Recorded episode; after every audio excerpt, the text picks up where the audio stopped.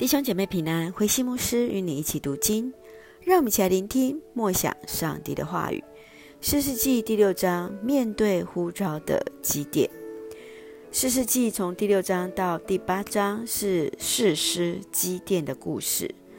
在第六章，我们看见以色列人背叛了上帝，遭遇到米甸人的伤害，他们又去求告上帝，上帝就呼召基甸来担任祭司。在十一节到二十四节是看见基甸受呼召担任士师的过程。从二十五到三十二节，基甸去拆毁了那家中的巴力神坛。三十三到四十节，信心不足的基甸向上帝求印证，他想要看见明确的记号，才敢接受使命。让我们一起来看这段经文与默想。请我们一起来看第十七节。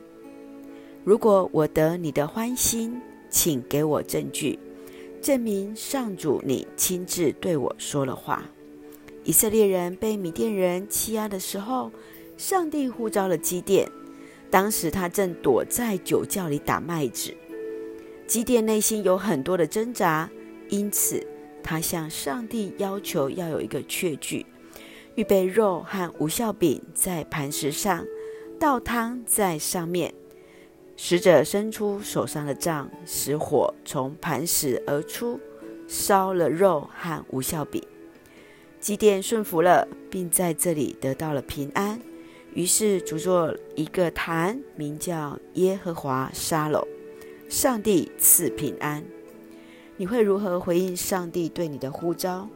在领受呼召当中，是否有平安的确据呢？接续，请我们来看第二十七节。于是基甸带了十个仆人，遵照上主吩咐他的做了，因为怕家人和城里的人不敢在白天做，所以在晚上执行了。上帝要基甸拆毁他父亲为巴力所筑的祭坛。他心里害怕，所以选在晚上执行。这是一个真实的积淀，表达出他内心的一个害怕，但是他还是愿意顺服上帝的吩咐。若上帝给你相同的使命，你会如何选择？你会如何去完成这项任务呢？愿主来帮助我们，愿主来恩待我们。让我们用三十二节来作为我们的金句。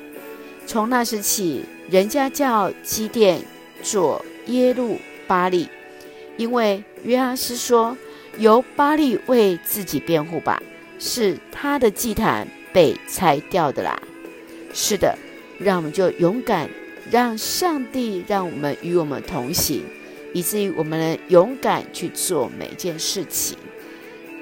让我们一起用这段经文来作为我们的祷告。